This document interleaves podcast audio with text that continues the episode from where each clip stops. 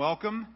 It's a pleasure to have you with us on this last day of August. It's hard to believe that August is already over. The months just seem to fly by um, two days at a time or even quicker. I can't believe we're almost to the last part of the year, but fall should be coming fairly soon, and we should maybe get a little bit of relief from the, the heat and the humidity, and that will be a blessing. But we are glad you've joined with us this morning, whether you're seated here in front of us, you're joining us online, whether you've been here for, for quite a while or you haven't been here for very long. We are glad that you are here and have chosen to worship with us at Cross Timber. Just to let you, you know, if there are prayer concerns, if there are questions that you have, if there's anything that we could help you with, there's a little card in your bulletin. We call it a Connect card. You can just jot it on there and drop it in the offering plate that we'll be passing around in just a couple of moments, and we will take care of those as we receive those. Let me just remind you of, of three things before we take opportunity to read from God's Word together. We'll read from Matthew chapter 5 this morning, starting in verse number 13. The first is men's breakfast. It's every morning at 6.30 a.m. We meet at the Elk Diner here in Burleson. It's a good opportunity to uh, start the week in with prayer, with fellowship, and with breakfast. So if you have not been a part of that, we'd love for you to give it an opportunity, give it a try. And if you've been there before, we'd love to see you again. It's always a, a good time. And I think we had 11 last week, so it was a good start to the week. On Wednesdays, we have two opportunities for you to, to be engaged. One is Wednesdays at 11 o'clock. We, we start off with, with Bible study and lunch during the middle of the week. We, we sing hymns. We study God's Word, we take time to pray, and then we enjoy a meal together. And still, currently, that meal is at no cost. So we'd love for you to come and be a part of that and enjoy um, Bible study and lunch for this on Wednesdays at 11. And then Wednesdays at 6.30, we join here together at the church for, for prayer. And we pray for our needs within our church, needs within our community, and needs around the world. And that's 6.30 to 7.30 on Wednesday evenings. Our Bible reading this morning is from Matthew chapter 5, starting in verse 13, and I'll read through verse number 16. Jesus speaking in the Sermon on the Mount says, You are the salt of the earth, but if salt has lost its taste, how shall its saltiness be restored? It is no longer good for anything except to be thrown out and trampled under people's feet. You are the light of the world. A city on a hill cannot be hidden. Nor do people light a lamp and put it under a basket, but on a stand, and it gives light to all in the house. In the same way, let your light shine before others, so that they may see your good works and give glory to your Father who is in heaven. Just like to invite you to join in a time of prayer this morning as we take opportunity to invite the Lord's presence to um, to fill us and to teach us, that we would set aside the distractions from, from this time and from this day and, and focus our hearts on what the Lord has.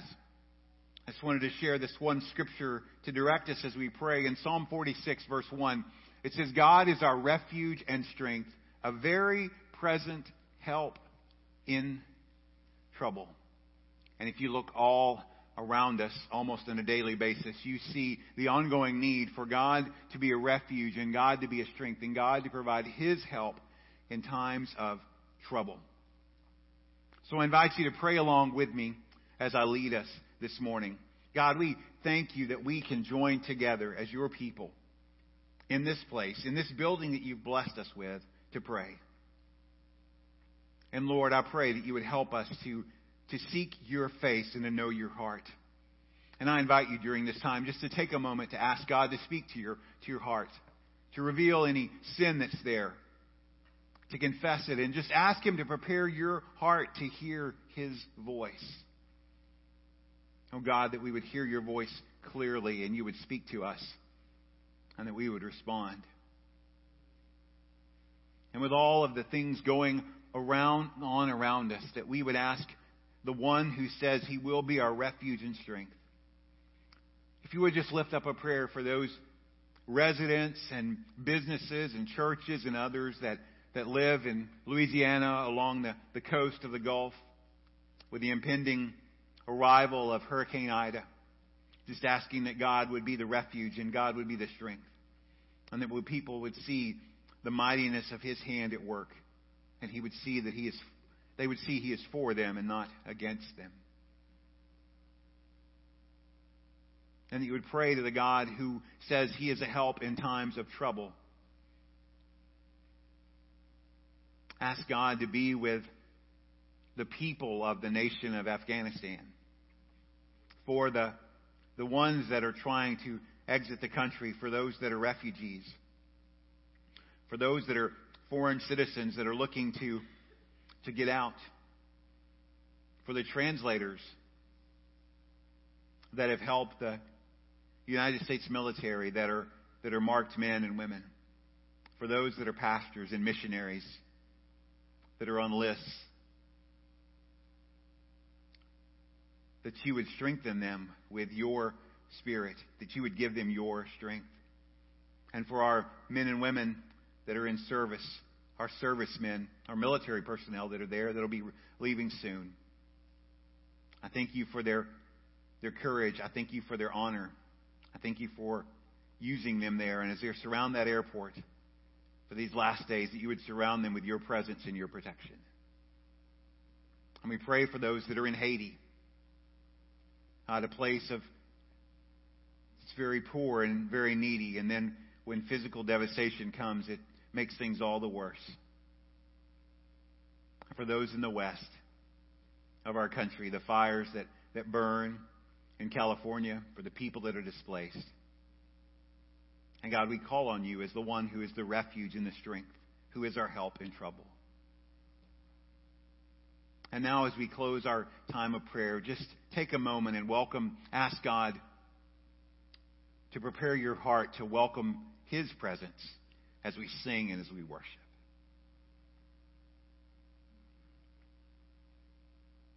And God, we do thank you that you are our refuge and our strength. You are a help in trouble. You are the giver of all good things. Everything we have comes from you. And we thank you that now, as we pause to collect our tithes and our offerings, that it's just a small way that we can show our appreciation. God, help us out of obedience to you, out of response to your generosity, to be generous in our, our giving that what we give, we would give freely to you to use for your kingdom work here in this church, in this city, in our community, and even around the world. Lord, teach us to be cheerful givers. Lord, teach us to give freely and joyfully. And Lord, we pray your blessings on what we receive, that it would be used for your work. And we pray in the name of Jesus. Amen.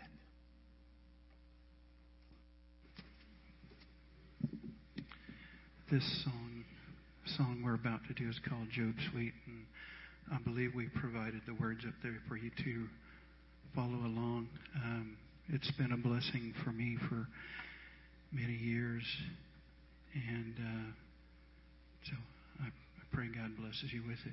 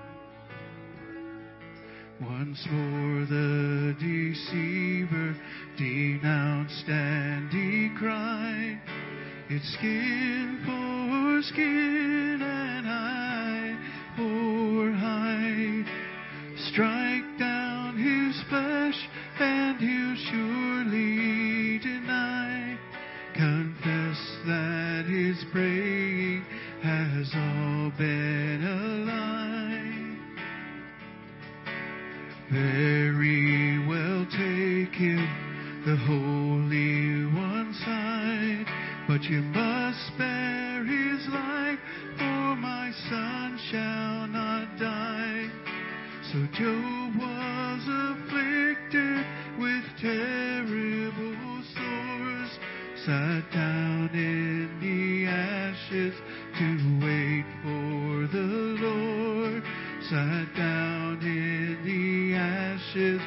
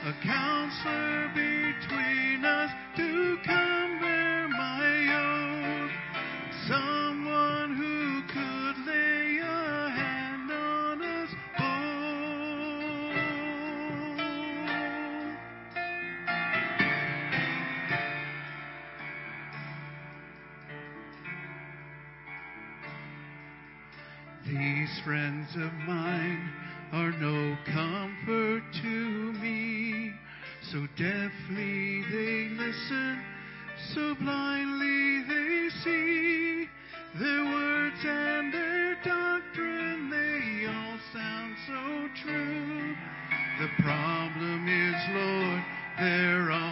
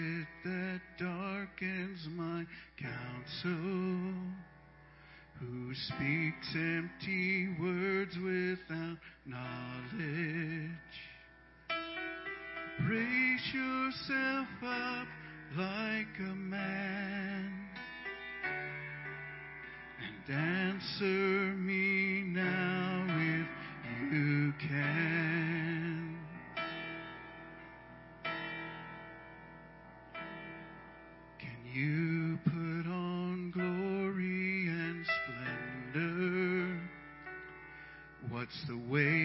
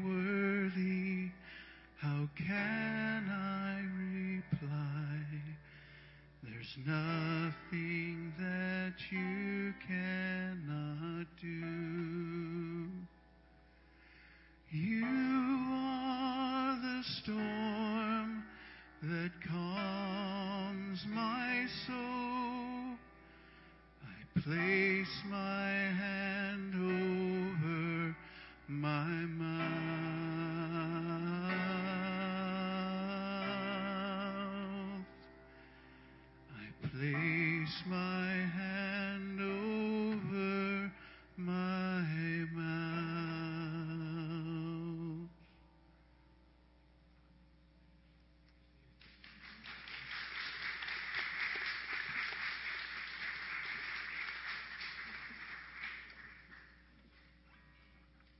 Would you stand and sing with us this morning?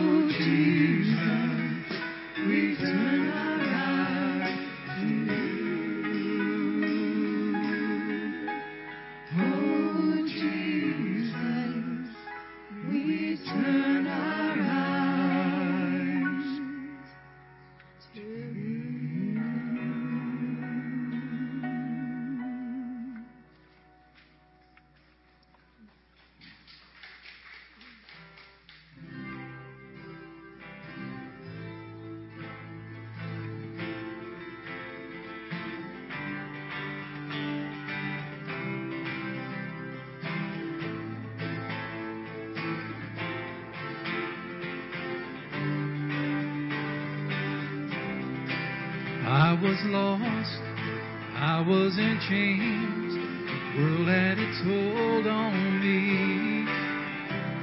My heart was a stone, I was covered in shame. When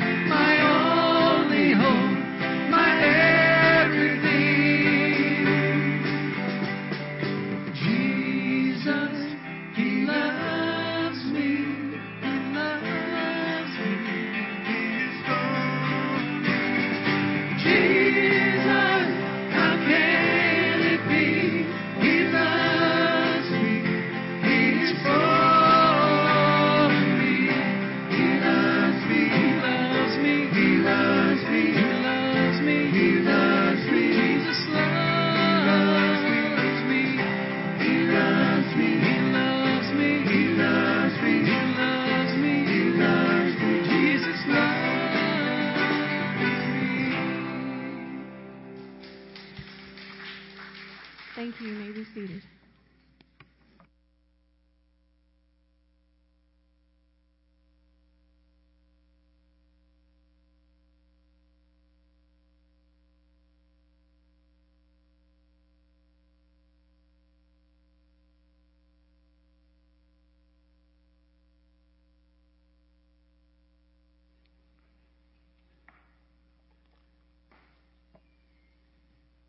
Isaiah chapter 58 is where you can find your place this morning.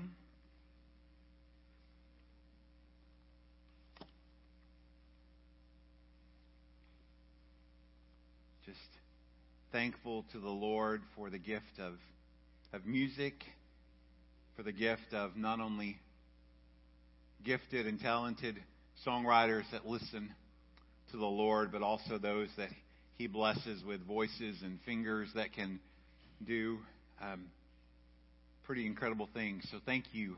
Um, thank you, worship team, and and we appreciate the work that you you do, the ministry that you provide for us, and helping us focus our attention toward the the Lord as we worship together.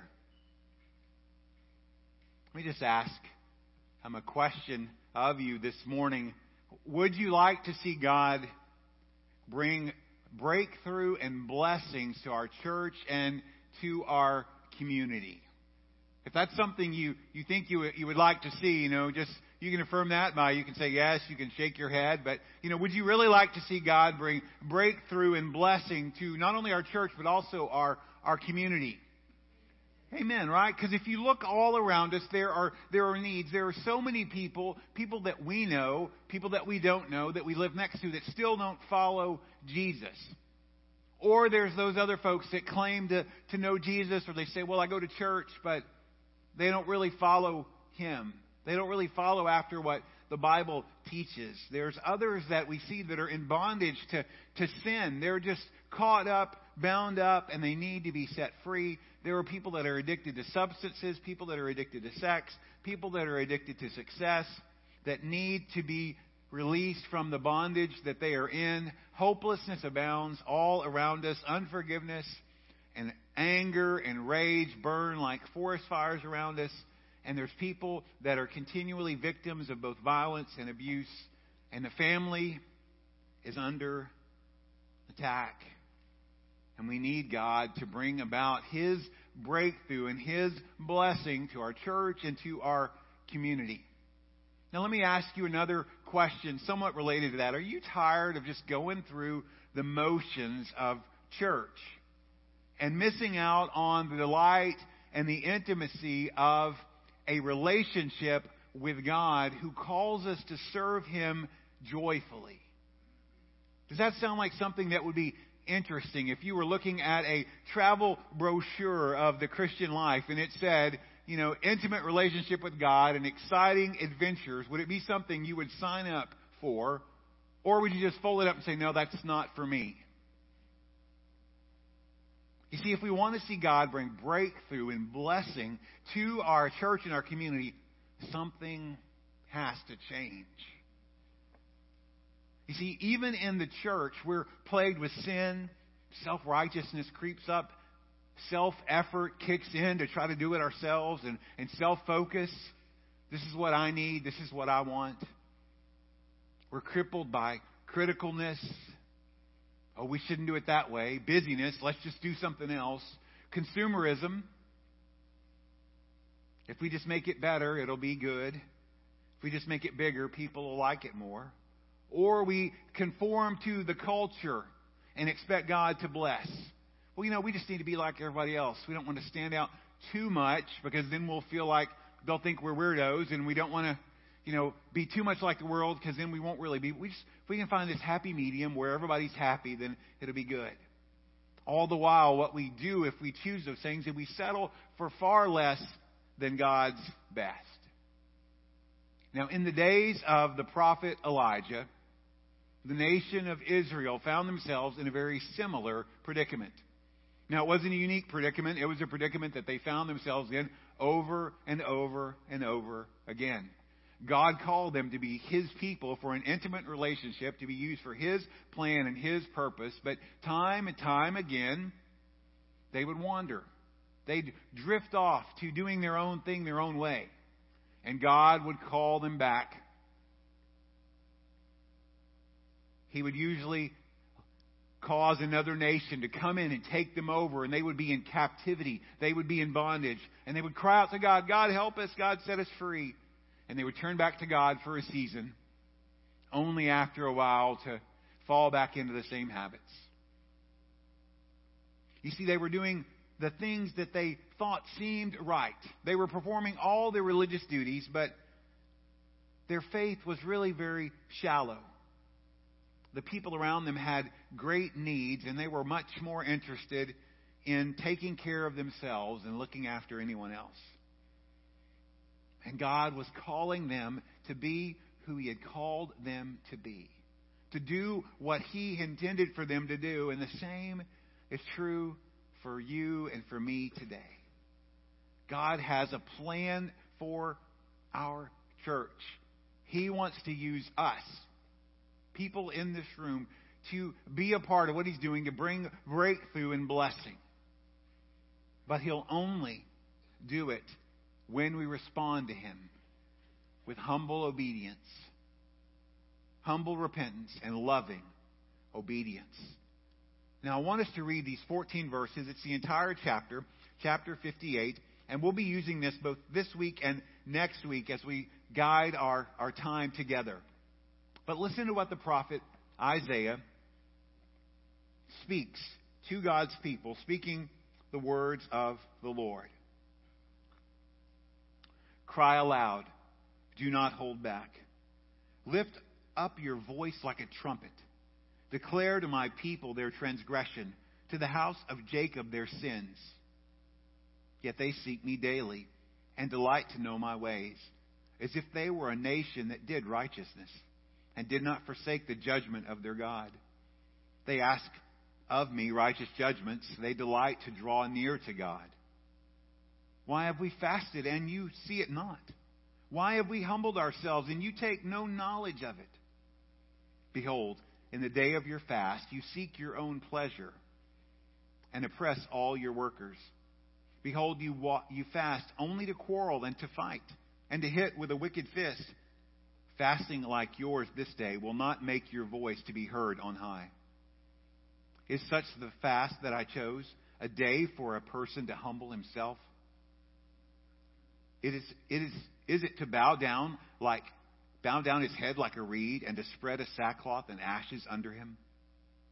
Will you call this a fast and an acceptable day to the Lord? Is not this the fast that I choose? To loose the bonds of wickedness, to undo the straps of the yoke, to let the oppressed go free, and to break every yoke. Is it not to share your bread with the hungry and to bring homeless poor into your house?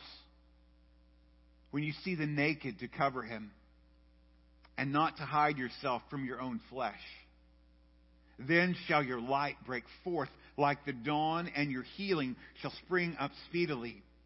Your righteousness shall go before you. The glory of the Lord shall be your rear guard. Then you shall call and the Lord will answer. You shall cry, and he will say, Here I am. If you take away the yoke from your midst, the pointing of the finger and speaking wickedness, if you pour yourself out for the hungry and satisfy the desires of the afflicted, then shall your light rise in the darkness and your gloom be as noonday.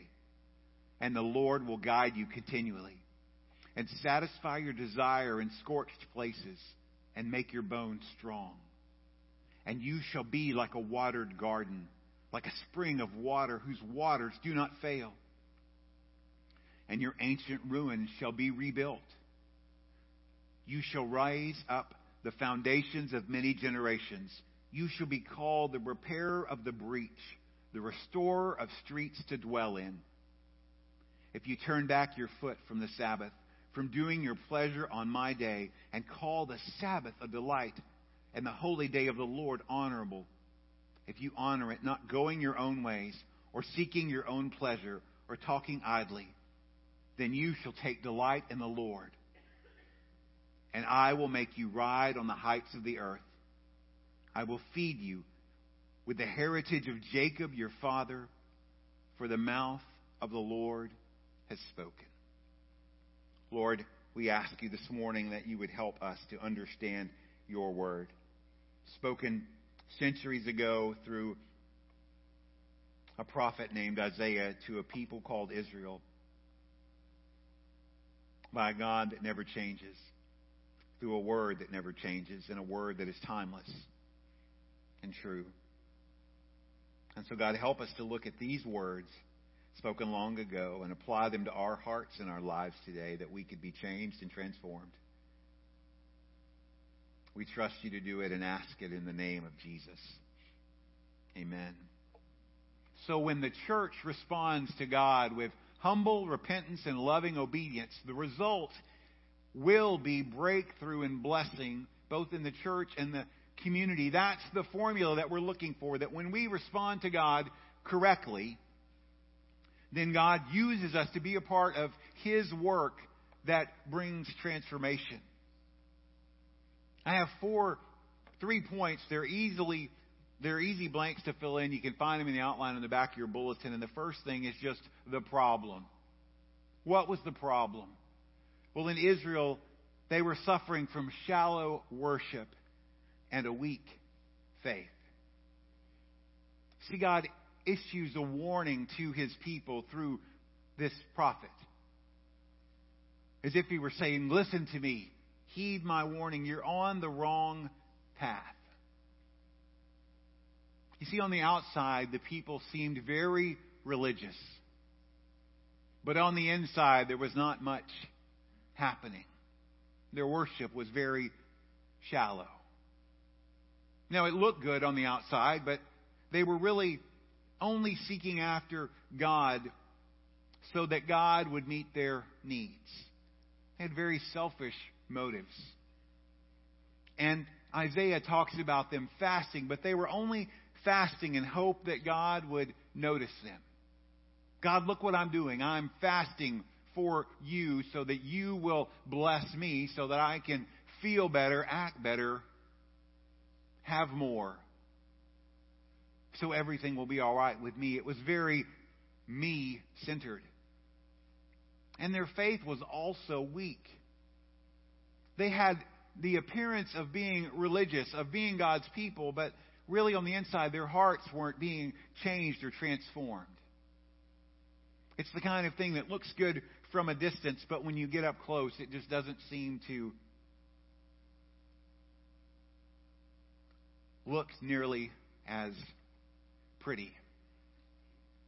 Years ago, we Deborah and I drove to well, we started in San Antonio, and we were just going to go on a little day trip, and the next thing we know, we're headed west, and we go to Brackettville. And we went on to Mexico, but that's another story. But we get to Brackettville, where they filmed the movie The Alamo. And there you see these walls, you know, that they, they use for this movie set. And it, and it looks so majestic when you watch the movie with John Wayne and others. You know, there's the mighty Alamo. But when you get there, it's really just out in the middle of nowhere, and there's just some adobe walls, and you can tell that it's just a, a facade. It looked good on the outside, but there really wasn't much there. The same is true with Israel's religion. When you inspected them more closely, they weren't experiencing God's presence on a regular basis. They weren't addressing the needs that God had showed them around them. And they were really just being selfish, and they were more interested in themselves than anything else.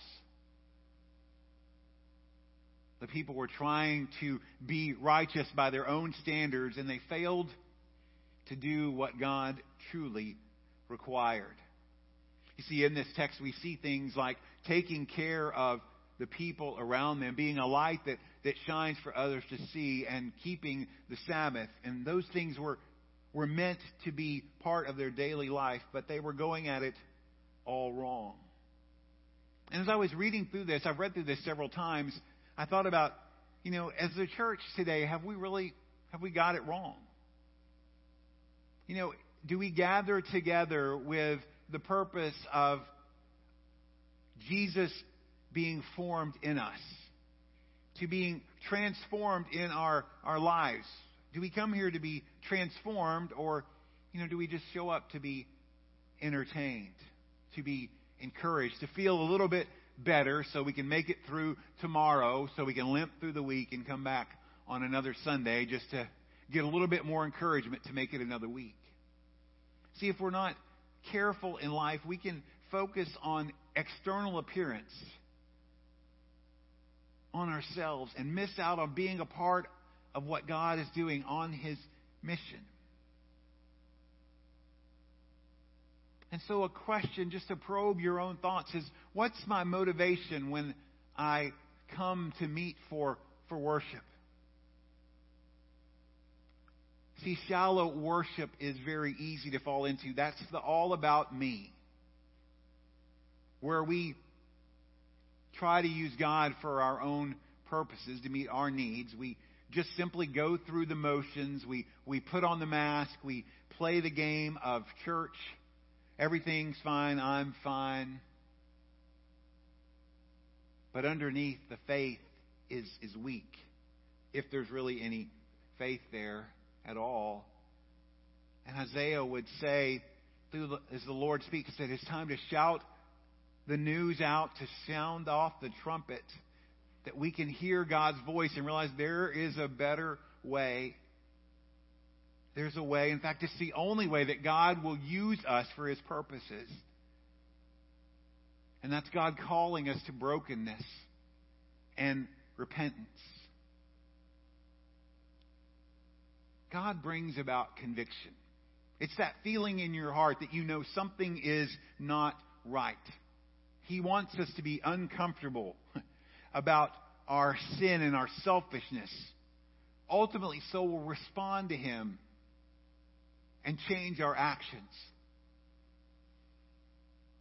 But He also, because He allows us to choose, will allow us to ignore that or refuse to change. And what happens is that our hearts become more hardened and we are moved further away from God. But the goal of God's conviction is to bring about change so that we can draw near to God. Now, in our society today, you hear the word brokenness used. And many times in, in our culture and in, whether it's, it's psychology or other forms of of therapy or counseling, they use the word brokenness to describe what's going on on the inside. That as we are broken, that we talk about our brokenness, how we don't match up to God's standard, what's messed up inside us. But if you look through the pages of Scripture, when God talks about his people being broken, when you look at what it means to experience brokenness in the Bible, it's being broken over the sin in your life, how you've sinned against God and how you've sinned against other people. It's God's moving in your heart that leads us toward repentance. You hear words like a broken and contrite heart. And when God breaks us over our sin, ultimately it should move us toward God. It should put us in a position to receive His forgiveness and restoration. And the action we take in response to conviction is the word repentance. It's just simply turning away from sin and self and turning back toward God. It's God's gift to us. It's not a bad word. Repentance is a gift from God.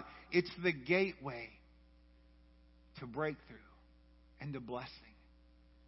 And when we move toward God, we see God for who He truly is. We see Him highly, high and lifted up, and we experience His presence. And when we do that, we experience true worship and real faith.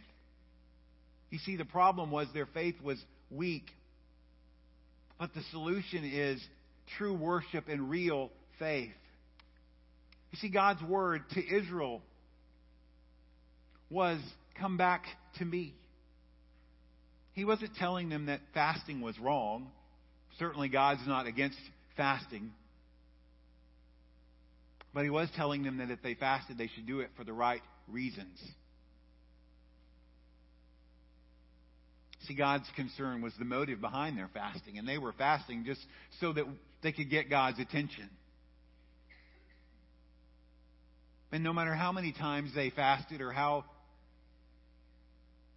severely they fasted, that if their hearts weren't in the right place, the fasting that they did was useless. Because their actions, what they lived out during their daily lives, didn't show love for God and love for others. Now, while there's much to learn in this passage about fasting, I want you to, to understand that when Isaiah is using this, God speaking this, he's using fasting as a representation of their, their worship. And so you can apply this to coming in and sitting down in a Sunday morning or opening up your, your Bible, you know, and understanding what your motive is. Is it really to seek after God so that He can change us, or is it just to somehow try to manipulate God to do what you want him to do. Because while they would come and worship God on the outside, there were things being ignored that they should have taken care of. Isaiah points them out because real faith will lead to loving obedience, where we serve God and serve others because we love God and love others. Some of the things listed are helping to free the oppressed to feed those that are hungry, to shelter those that are in need of housing, to clothe those that are naked, to meet practical needs in daily life, and don't miss what he says there to not ignore people that are like you, your own brothers and sisters. He goes on to say that real faith doesn't point fingers at other people. Well, they should be doing this, or they should be doing it, or I don't know why they're doing this, but true faith loves, and true faith doesn't speak evil about others. But oh my goodness, if you look at the church today, at least if you watch social, if you look social media, you find out that wow, I think a lot of Christians are really good at pointing fingers, that are really good at speaking evil about others and fighting with others when God calls us to love. But God's calling His people back to true worship that they would regard the Sabbath as a holy day. They would take delight in the Sabbath. They wouldn't treat it like a duty, and that they would honor the Lord on the Sabbath and not, in Isaiah's words, go their own way. That they would take delight in the Lord, enjoying the relationship that we can have with God desiring His presence and then aiming to please Him. That's what God wanted for His people. That they would experience His presence, they would embrace His truth, and they would lovingly respond to Him in thankfulness and obedience.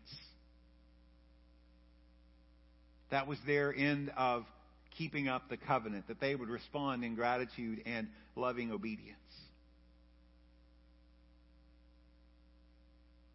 When it comes to you and I, how does it speak to us? Well, I think it's important to note that real faith has noticeable results. That when we practice a real faith, that there's going to be results that notice. The worship that we practice will be true worship. It's for the glory of God and God alone. It's not to entertain the other folks around us. It's not to, to try to garner God's attention but it's simply to show our praise and adoration to God. It's also marked by turning away from self absorbed behavior. That over time, as we encounter God's presence, it's less about us and it's more about God and others.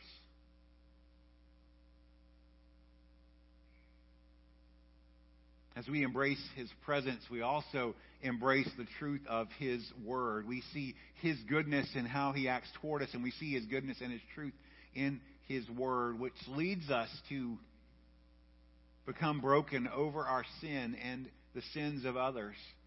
To where we cry out to God, not only God forgive me, but God forgive the people in my family, the people in my community, the people in my state, in my country, and in my world that we would be transformed by the renewing of our minds, that we wouldn't be what we were, but we would be what Christ says we can be, that we would be empowered by the Holy Spirit to do the things that He wants us to do, and then we would be activated, launched out into service.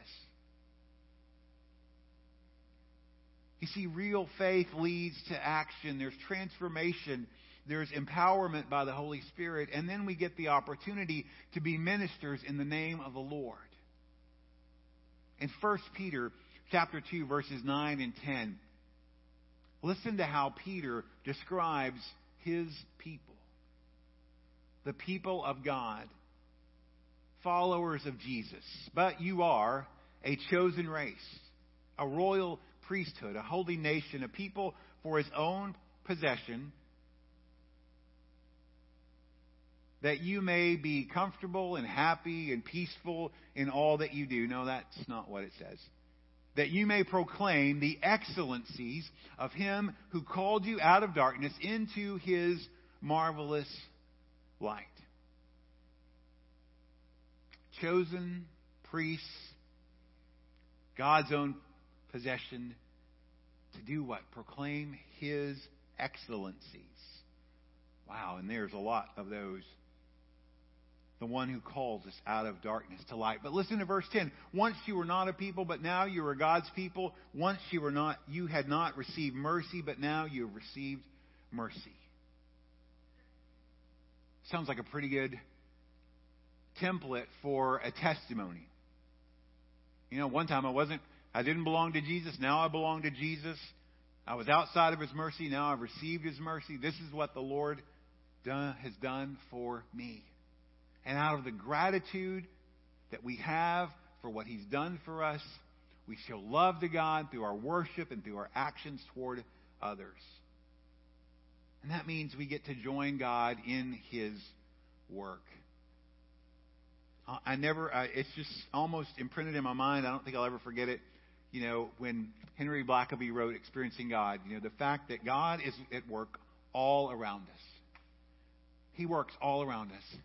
And when we hear his voice, he invites us to join him in the work that he's already doing. That tells me two things. It's God's work, it's not mine. And the other thing it tells me is because God loves me, he gives me the opportunity to be a part of what he's doing. But it also lets me know that I have an opportunity to say no to that or to miss an opportunity. But when I miss the opportunity, it doesn't mean God's not going to continue working. It just means that maybe somebody else gets to go on the exciting journey and not me. It means we can cry out to God in the place of prayer. It's the ministry of intercession, praying for other people. Oswald Chambers, if you've ever read any of his work, collected by his wife, written down in the utmost for his highest. Listen to what he says. Prayer does not fit us for the greater work. Prayer is the greater work. So prayer doesn't get us ready for the greater work. Prayer is the greater work. We will accomplish more as a body of believers in prayer than we will doing anything else. Because prayer activates God's power. Prayer sets things into motion. Prayer prepares the way for what God wants to do. Prayer gets us in the position to understand what God's word is to us and what we need to be doing. It sets His agenda in our hearts for His purpose, which leads us to loving other people and serving other people, helping them meet real needs, and then telling them the good news about Jesus. And let me just tell you, when we get involved in what God's doing, things get exciting. We become a useful tool in God's hands. We're willing servants that long to please our master. That we're emptied and cleansed vessels ready to be filled with the Holy Spirit. We become motivated by love and by gratitude, and we're ready for God to reveal what's next.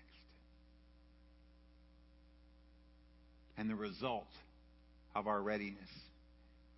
the result of God's work in our church, in our hearts, in our community is abundant blessings and miraculous breakthroughs. I'm not sure I know what all that means, but I'm going to say it again because it just sounds incredible. Abundant blessings and miraculous breakthroughs. You see, when Isaiah spoke the truth to God's people in that day, he showed them what they needed to do. And then he revealed to them what would happen when they did. You see, God's purpose all along for Israel from the time of Abraham was that they would be his chosen people. They would be ministers. They would have a ministry of, they would be a nation of priests. They would be a light to the nations, which means they would point people toward God and the Messiah that he promised to send. They would be like lights shining in the darkness, cities on a hill that would not be hidden. And when Israel would respond to God with loving obedience, they experienced blessings and miracles. In verses 9 and 10 and verses 10 through 12, listen to some of the description that Isaiah gives. Like the sunrise would signal a new day, they would enjoy a new beginning. They would experience personal restoration, healing from the inside out. God would be their protector in the front and in the rear. They would enjoy fellowship and communication with God. God would be their guide, and He would meet all of their needs. And they would be a light that shines in the darkness. And they would be fruitful. Do you want to be fruitful? Do you want God to use you? Do you want your, your day to make a difference? We'll talk more about this next week, but Isaiah describes them as a garden with plenty of water or a spring that never runs dry. And they would get the experience of seeing God rebuild their land. And not just see God do it, but be a part of what He was doing. The cities that had been destroyed would be rebuilt. What would take place would benefit people in their day and also people in future generations and God's people would be called, catch this, and this will we'll unpack more next week, repairer of broken walls, restorer of streets. God would let them be a part of His work, and they would display a love that would show on the outside. They would practice real faith. They would have true worship. See, when Christ is working in you and through you, it's His power at work. It's His love at work in us and through us. And we're walking, when we walk in the power of the Spirit, when we're walking in the fullness of His love, miracles happen all around. Now, you may say, well, well, what kind of miracles are you talking about? Well, I think, regardless of what you believe about miracles, the greatest miracle that God performs is a transformation of lives. That people walking in darkness could walk into the light. That people that were far away from God, from God could be brought near by the love of, of Christ. And when we walk in His power and His love, God uses us to be a part of that ministry that we talked about last week, that ministry of reconciliation. And there will be more blessings around us than we can count. And God will begin to redefine in us what a blessing is. And we'll find out that those blessings always come so we can be a blessing to others.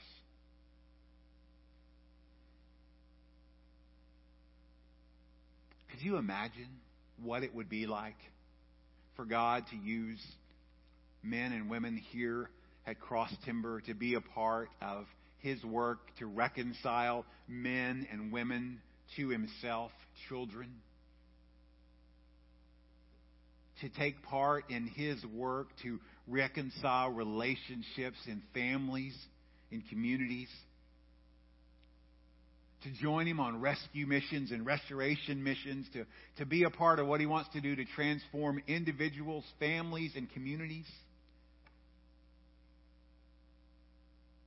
Would you like to be a place that God would say is a repairer of the broken down walls that leave men, women, children, and families vulnerable to attack?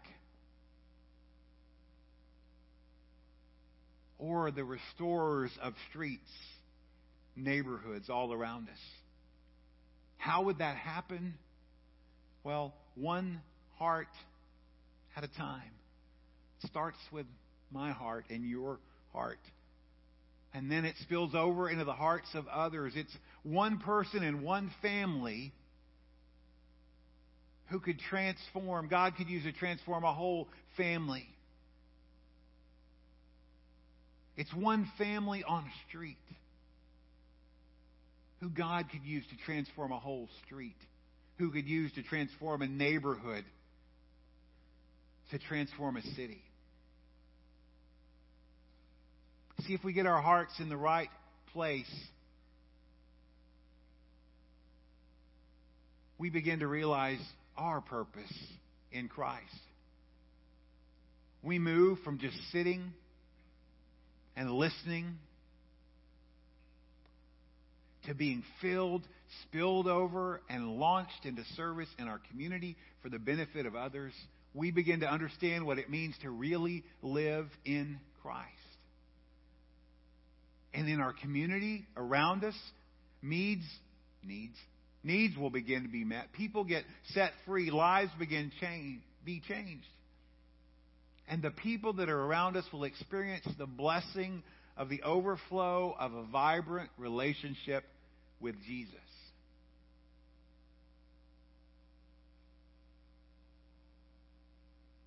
But if there's no overflow, if there's no vibrancy in the relationship, we've got nothing to give.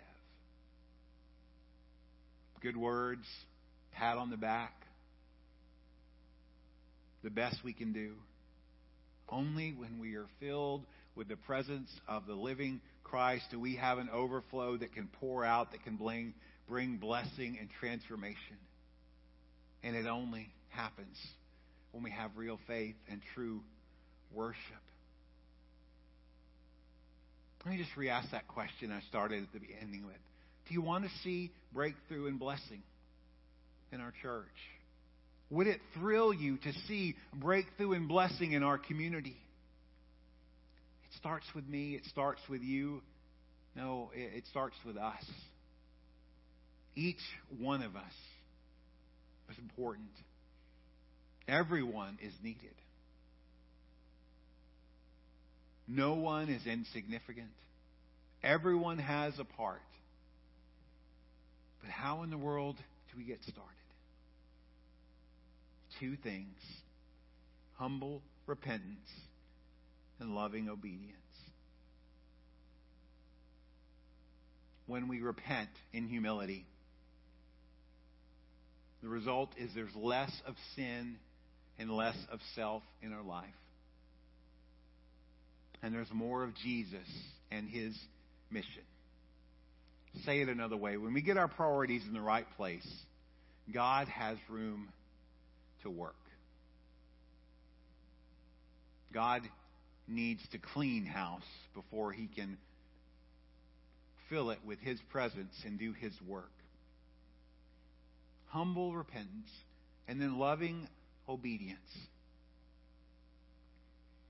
You probably know this, but you may need to be reminded because you haven't thought about it in a while. But serving the Lord is meant to be a blessing, not a burden. We don't have to serve the Lord. We get to serve the Lord. It's a privilege. And we serve not so God will love us or accept us. No, we serve because we are loved by God first and because He served us ultimately in His Son, Jesus, the suffering servant who gave His life for us. And God uses our loving obedience to do His kingdom work That's why we're called his hands and his feet.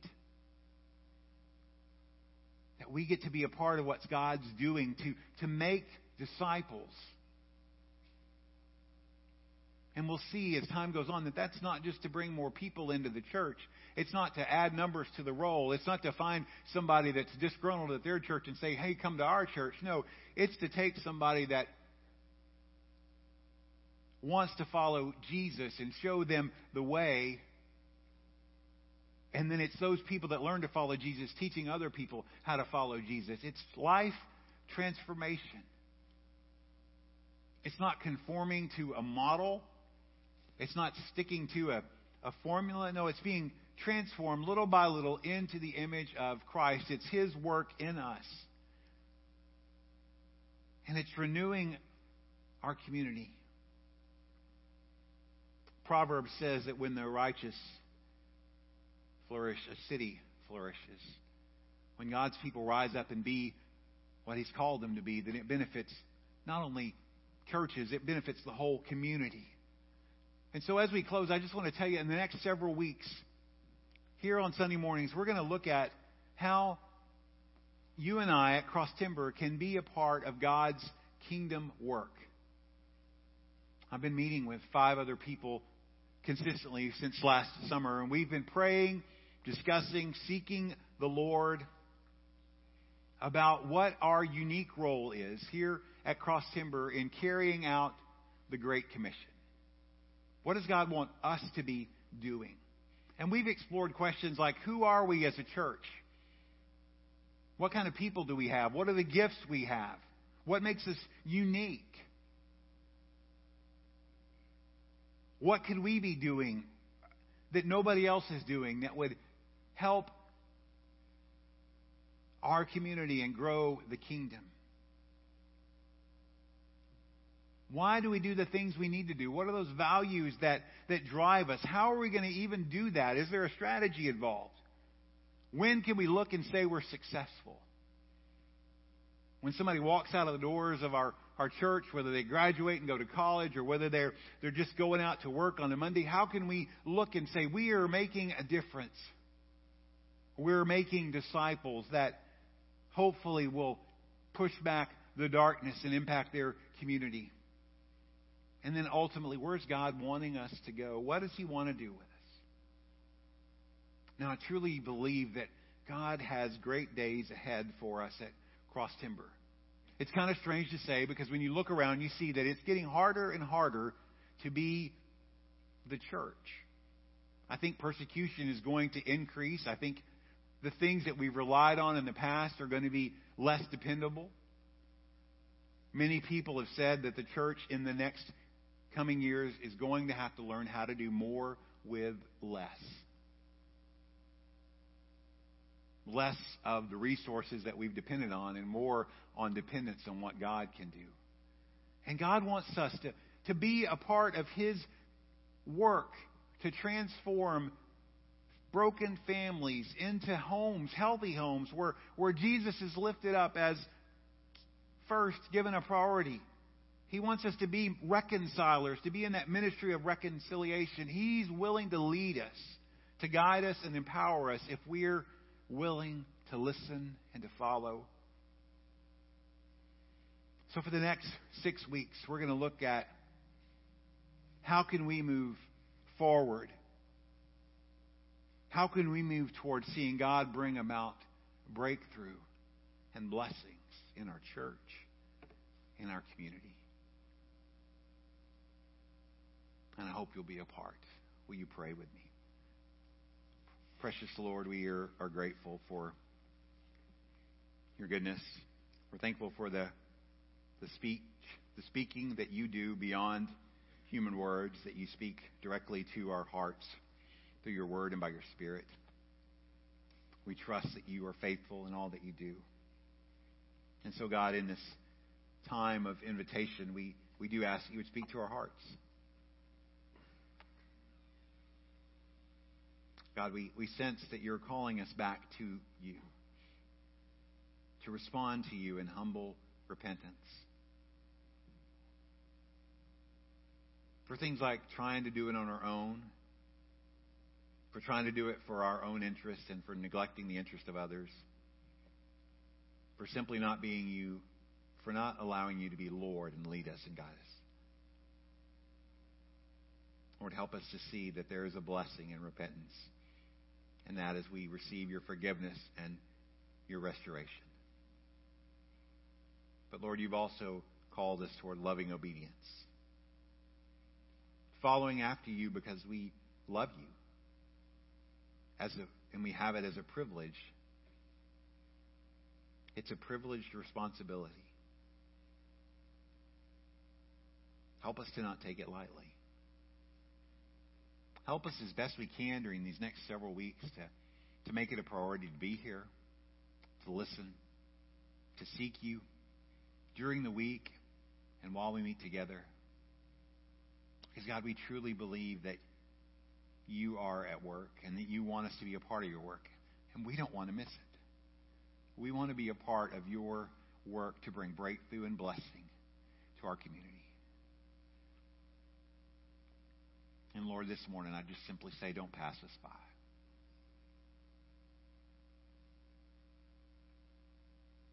Help us to turn to you, to find all that we need to find our identity, to find our direction, to find the strength that we need, the ability we need, and the direction to walk in. We thank you, O Lord, and we pray in the name of Jesus. Amen. We'll sing together in, in just a moment. It's the opportunity that we have at the close of our, our service to respond to God. There'll be some music playing. Um, gives us the opportunity to hear His voice. And I trust that as you listen to God and He speaks, you'll respond. And that can be a number of ways. It can be praying simply where you are, quietly to yourself. It can be praying with another brother or another sister. It can be praying down front. Maybe there's a decision that you need to, to make public before the church, whether it's joining the church family, whether it's committing your life to, to Christ or whether it's just committing yourself to a deeper level of, of service to the Lord. Or maybe you just feel the Lord's leading you in another way. But I trust that as the Lord speaks, you will respond. So we join in standing together. And as we sing, listen to the Lord.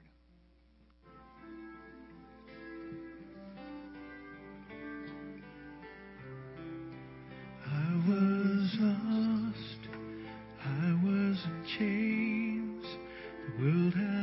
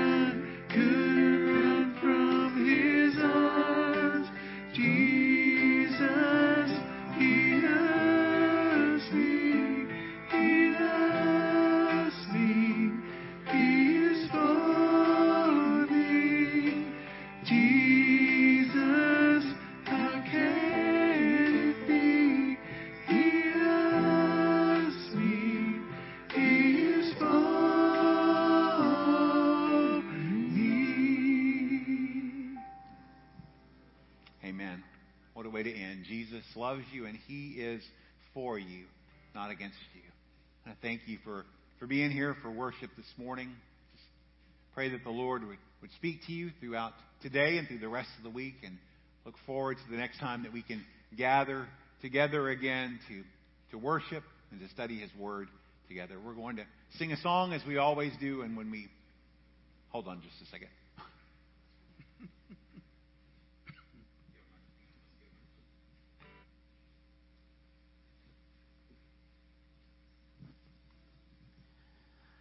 Of you know, we just had the service yesterday for my daughter in law. And we appreciate so much your lifting us up in prayer. You've been wonderful prayer warriors for the last two months. It was difficult, but we know she's with the Lord. But I just, you just don't know how your prayers strengthened us through all this and through the other problems that my son is having right now with custody and so on. But right now, God is saying yes, and so we're thankful for that. We hope He continues to say yes. But we wanted you to know how much, how precious you are to us, and how you have sustained us during this time. Thank you so much. Thanks for sharing that. Glenna. Just thankful that the Lord is good to us, and He uses all of us at different times to minister to the others. And it's great to be a part of a family, isn't it? Amen. Amen. Well, let's sing together, and when the music starts, you're free to go. So, Lord bless you. Jesus.